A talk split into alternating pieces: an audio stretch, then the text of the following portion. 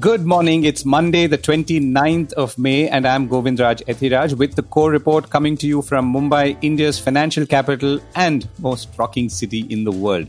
Here are our two quick reports and theme of the day, the hmm section and conversation where we try and divine what the monsoon could or could not do if it decides to take some detours along the way. Also, BJP showcases its track record of the last nine years and throws some hints on what the 2024 election plan could be. Second, Mahindra and Mahindra posts record turnover and profits a month after its chairman emeritus passes away. And hmm, a financial influencer gets rapped on the knuckles by the stock market regulator, a sign that the Wild West days of influencing are ending.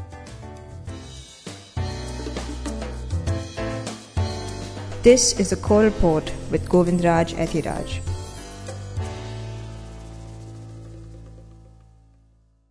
The nine years of the BJP. I had the opportunity to attend a presentation made by and in the presence of senior BJP ministers and leaders on Friday in New Delhi's Ashoka Hotel last week. The presentation was on the nine years of BJP's rule. Being a party presentation, it was expected to focus on the positives and also highlight the political and administrative clout of Prime Minister Narendra Modi in the thinking and execution of the many programs. The presentation was made by Ashwini Vaishnaw, who runs the Railways Communication, Electronics and Information Technology Ministries. Now, he is new to the cabinet and sounded energetic, endearing, and perhaps mildly professorial as he paced up and down the brightly lit stage with a dominating wall to wall LED screen behind him, flashing images and data during his presentation. He even made concerted attempts to engage the audience at various points. For instance, he asked if anyone had traveled in a Vande Bharat train and what they thought of it. Not that that question would have elicited a negative response in this particular room, but the consensus among others I've spoken to is quite positive. This particular audience comprised a fair number of folks from the finance world in Mumbai, to which I think I was clubbed in, some people from the social media world, and some journalists who I could spot from mostly overseas media organizations. Now, I was principally trying to understand three things, all through an economic and business lens. One, what achievements is the BJP projecting? Two, how do these achievements stack up over time? And three, what is the BJP's thinking going forward and likely plank for the 2024 elections? The pitch largely seemed like an attempt to draw a comparison between the 10 years of the previous Manmohan Singh led United Progressive Alliance or UPA government versus the nine years of the Narendra Modi government. Going into each individual data point could be tedious. So let me bunch up the listed achievements in the following manner. There is no fact checking here, let me confess, as such, because my sense is that most numbers stand or at best or worst maybe contextually off a little here and there. So before I do that, there are two very critical threads which link most of these developments and investments. The first is what I would call the digital thread, including the famous India stack and the payments and so on. And the second is the physical thread, which includes the massive investments in roads, railways, highways, airports, and inland waterways. Now, these two threads run through many or most of the other investments that have happened, which create or strengthen strong long term linkages. Many countries, as you know, have surpassed India on the physical thread, but we are in step on the digital thread. This also finds reflection in the composition of our economy, which is largely services driven. Now, to come back to citizens, particularly those in the underprivileged sections, the National Free Food Grain Program is now touching 800 million people or a substantial part of the population. This provided some degree of support and a net during and after COVID. Citizens have also benefited from banking access via 490 million Jandhan or no frill accounts and linked to that is some 29 lakh crore rupees of direct benefit transfers. They have also benefited from insurance schemes like an accident insurance scheme, Suraksha Bima Yojana, touching 337 million people, a health insurance scheme, Ayushman Bharat, which is now 390 million people, direct tap water connections, 112 million telemedical consultations, and 30 million houses with another 10 million to come under the PM Awas Yojana. Connecting many of the schemes above are small payments processes which allow foolproof transfers from government to citizens or the other way around, like in payment of local level dues or even toll road payments, which are considerably automated thanks to the FASTag system, which is now doing around 193 crore rupees a day. The UPI is about 53% of digital transactions, which obviously enables individual commerce, peer to peer payments, as well as business commerce. Now, on the business side, perhaps there are three things that stand out. The first is the Goods and Services Tax, or GST, which hit a record collection last month of 187,000 crores. Lower corporate income taxes at 15% versus 25% earlier, and the Insolvency and Bankruptcy Code. The BJP also said some 1,500 archaic laws have been repealed and some 39,000 compliances have been scrapped. Now, this is very likely, but I'm not sure there is a measure of what new ones have come up, either afresh or as addendums. Just in the last two weeks, for instance, there have been new compliances, including a presumptive tax for overseas credit card spends overseas. And I'm going to come back to that in a moment. The good news is that lower taxes have helped companies shore up their bottom lines and made India more competitive internationally, as has GST in reorganizing and making more efficient the flow of goods across the country. While GST is in principle a great reform, working with it, particularly for small businesses or even large, has become increasingly complex in every passing year. The government's Make in India thrust and incentives for domestic production is paying some small dividends, though Indian entrepreneurs and businesses have also demonstrated, unfortunately, that they can't be fully trusted to be honest in their business actions, at least in this area. Now to the physical infrastructure bit. The number of airports have gone from 74 to 148 in nine years. There are 328,000 kilometers of rural roads, and highway building is now claimed at 37 kilometers a day. There are 400 Vande Bharat trains lined up, of which 16 are operational, and 111 waterways have been declared as national waterways. Metro trains run through many more cities now, though they have or are taking much longer than originally envisaged to come into full operation. Mumbai, where I live, is a classic case.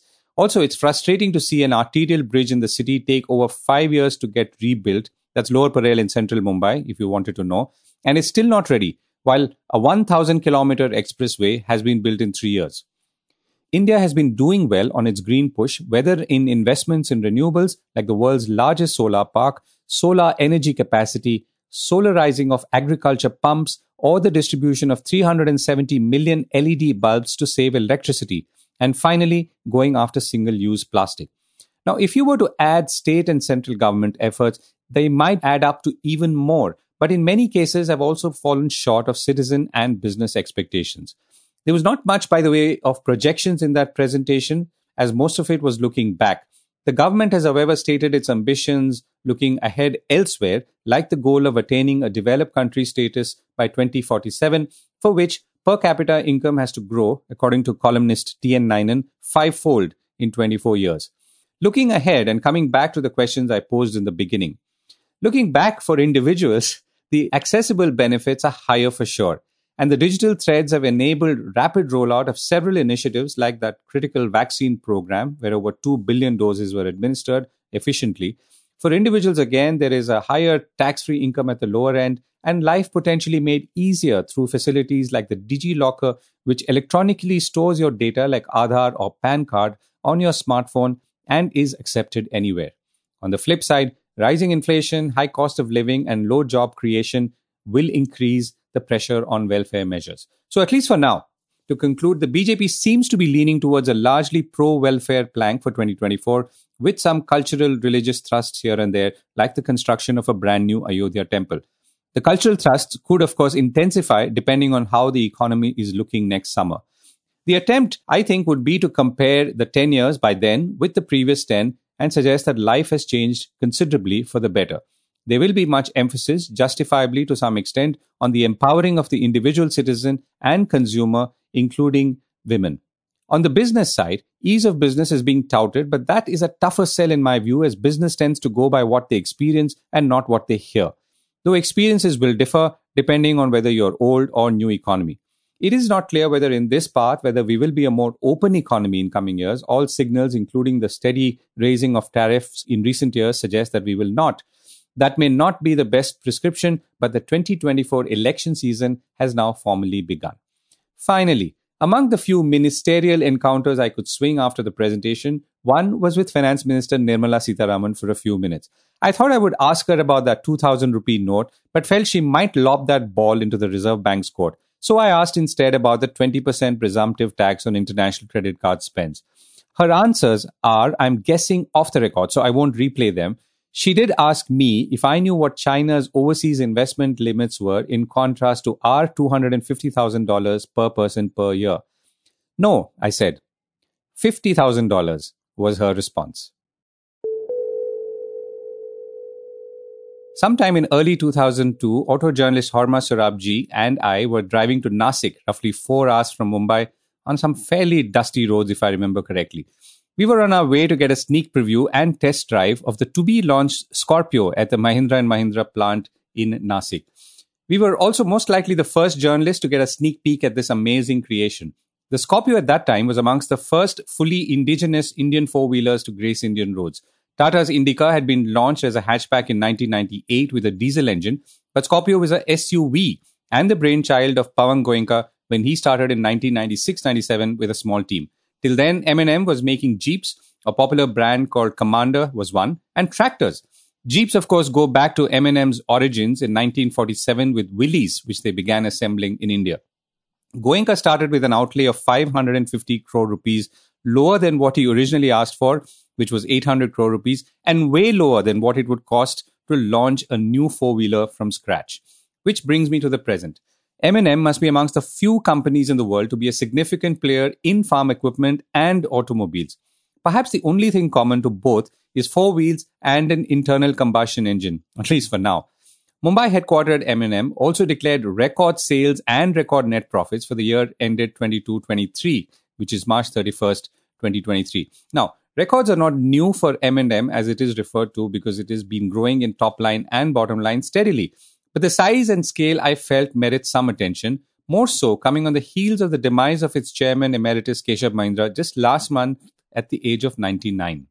A quick aside, Keshav Mahindra was born in 1923, graduated from Wharton in 1947, and joined the company founded by his father KC Mahindra and uncle JC Mahindra, and then ran it from 1963 as chairman till 2012, perhaps one of the longest stints, at least for a company of this size. It was only in 2012 that Anand Mahindra took over the company as chairman. Now, for the last financial year, M&M posted consolidated net profits of 10,282 crore, up 56% on a turnover of 1.2 lakh crore rupees, up 34%, both records. This includes, of course, revenue from other segments like financial services. M&M's automotive segment, which sees bitter competition against several Indian, Japanese, European, and Korean auto majors, saw sales at 698,000, while its farm equipment sector saw sales of 404,000 units, up 15%. Now, M&M says it has an outstanding order book of around 300,000 units. So that's roughly half of last year's sales, with waiting periods of over a year on some popular models. Cancellation rates are at around 8%, the company says. Incidentally, a friend of mine got a committed delivery date for September 9th for a Mahindra XUV 700 AX7 a few months ago. The only problem was the year was 2099. Let me repeat that 2099. And I'm not joking because I saw the letter he got and I asked him to show it to me again yesterday. After debating whether this was an error or to will it to, in his words, his great great grandchildren, he sought a refund belonging to the deprived 8%, I would imagine. By the way, despite being a record-setting year in turnover and profits, M&M disappointed analyst estimates for the fourth quarter because net profit was 1549 crore rupees up 22% analysts expected much more. On to rains and the economy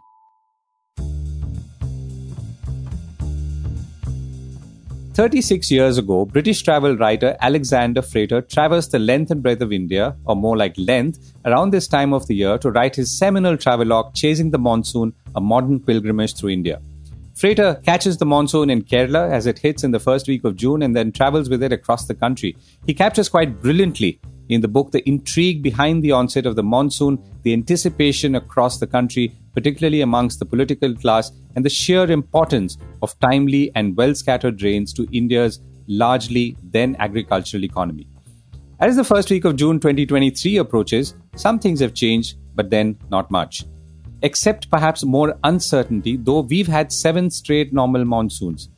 The first uncertainty is El Nino, a weather phenomenon that is likely to affect patterns in the latter half of the monsoon season. And then, of course, there's the question of extreme weather.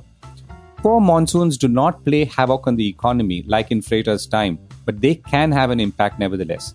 To understand what has changed and not, even as we wait for the first rains to hit the Kerala coast on June 4th, which is three days late, by the way, and what we should be watching out for, I caught up with Bank of Baroda chief economist Madan Sabnavis and began by asking him to define the importance of monsoons at this point.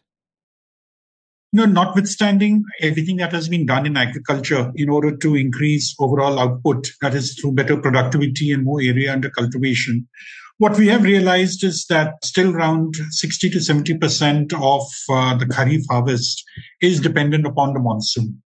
So what this really means is that around uh, 30 to 40% of uh, the area under cultivation does have access to good irrigation facilities, which means that if you're not in the northern states, that is along the Gangetic belt, it's more likely that uh, that particular region is dependent on the monsoon. And hence, it's critical that the monsoon should be normal. Now, even when we say that the monsoon should be normal, we should remember that overall headline number may not mean too much.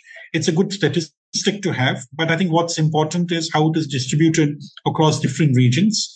Specifically, if you're talking of the Kharif crop, I would say that regions like Madhya Pradesh, Chhattisgarh, Karnataka, Andhra Pradesh, Telangana, a lot part of Rajasthan, they are actually dependent a lot on monsoon. And the crops which are grown out here, primarily, let's say, coarse cereals, cotton, pulses, oil seeds, are the ones which are vulnerable to the monsoon effects. If I look at the northern states, which are the ones which are growing rice, which is the major kharif crop, they do normally have access to irrigation and uh, they're not affected so much by a subnormal monsoon. So I think in this overall scenario where we are talking of a slowdown in the Indian economy, maybe to the region of around six to six and a half percent this year, which will still make India probably the fastest growing large economy. It is contingent on agriculture performing, that is agriculture growing around three and a half to four percent, which in turn also means that the Kharif crop, which accounts for around 50% of overall agricultural output, should be receiving a normal monsoon. Right. So between agriculture livelihoods and agriculture output, how would you weight the two? See, in fact, both of them are very important uh, because when I'm talking of agricultural uh, output, I think that is what is added to uh, overall GDP. And this is also something which has a bearing on food inflation. So I think that's why, from the point of view of output, it is important. But from the point of view of livelihood, I think it's the income which matters. That is, the output needs to be normal so that the farmer's income keeps increasing. And if the farmer's income increases, that will actually contribute to overall rural demand. Now, we have seen a number of manufacturing companies already state that they're quite unsure about how rural demand had fared last year. So for this particular year, that is when we have the harvest, which will be in the months of September onwards, primarily in October and November, uh, which is also the festival season. When we talk of rural demand contributing to the overall demand of manufactured products, this is where it's important. So agricultural harvest adds to GDP and also from the income side, it provides uh, livelihood in terms of income, which is spent on non-agricultural products. Therefore, there is a dual importance for this particular sector. Right. And, you know, we've been talking about El Nino. Now, that obviously causes variations in monsoons or weather conditions. And we're also at the same time now geared up for or gearing up for extreme weather conditions. How do you, as an economist, look at this? See, both of them are uh, important. When I say both of them are important, because El Nino generally tells us that in general, the monsoon could be weaker. How weak, of course, is something which we go by the guidance given by IMD, which says that things are not going to be that bad. Of course, I think Skymet had earlier uh, projected that there could be some problems in terms of overall monsoon, but we will have to wait and see what happens. Essentially, when we talk of an El Nino, it means that the monsoon will be weaker than normal. And we have seen in the past that uh, we have had major El Nino incidents as well as not so severe. When it's not so severe, we have seen that overall agricultural production has not been affected that adversely. But when we have a major event like we had in 2016, I think, 15, 16, that's the time when we do see that monsoon is uh, below normal, and that is something which uh, affects the crops. Right. And uh, last question. So, how's your outlook for the rest of the year if you were to put monsoons aside for a moment? See, actually, even on the monsoons, I think uh, the other issue which you had raised was on extreme heat conditions.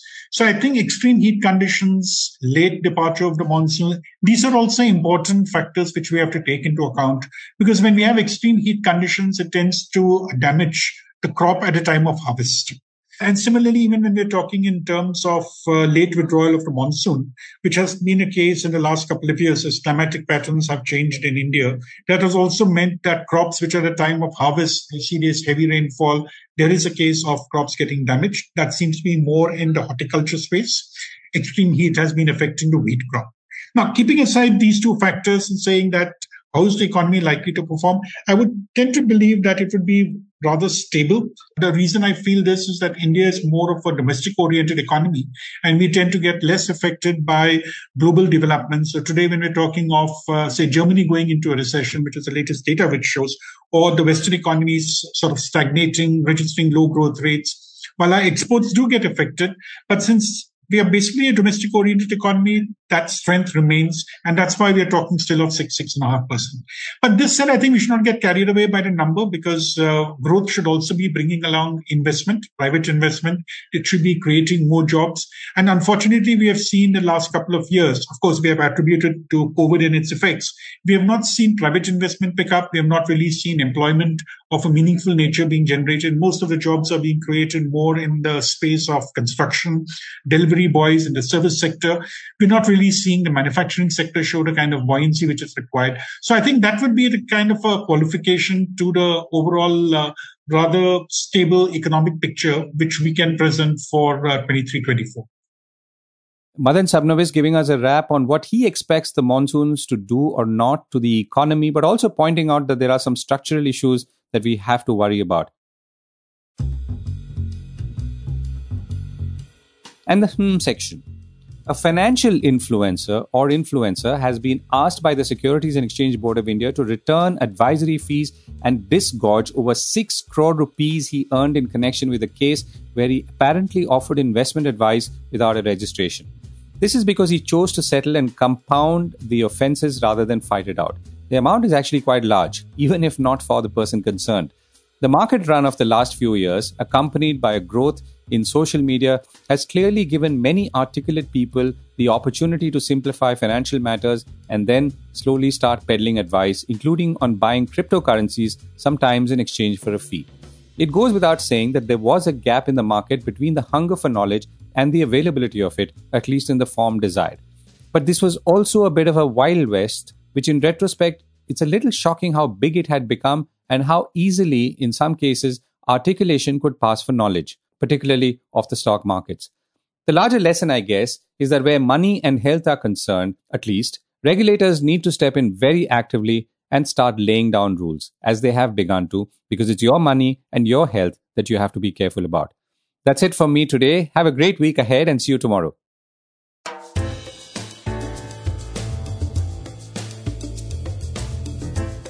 This was the core report with me, Govindraj Ethiraj. Do stay connected with more of our coverage at the core. You can check out our website or sign up to our newsletter at www.thecore.in. That is www.thecore.in or follow us on LinkedIn, Twitter, and Facebook as well. Now, we would love your feedback on how we can make business more interesting and relevant to you including our reporting on India's vibrant manufacturing sector. Write to us at feedback at thecore.in. Thank you for listening.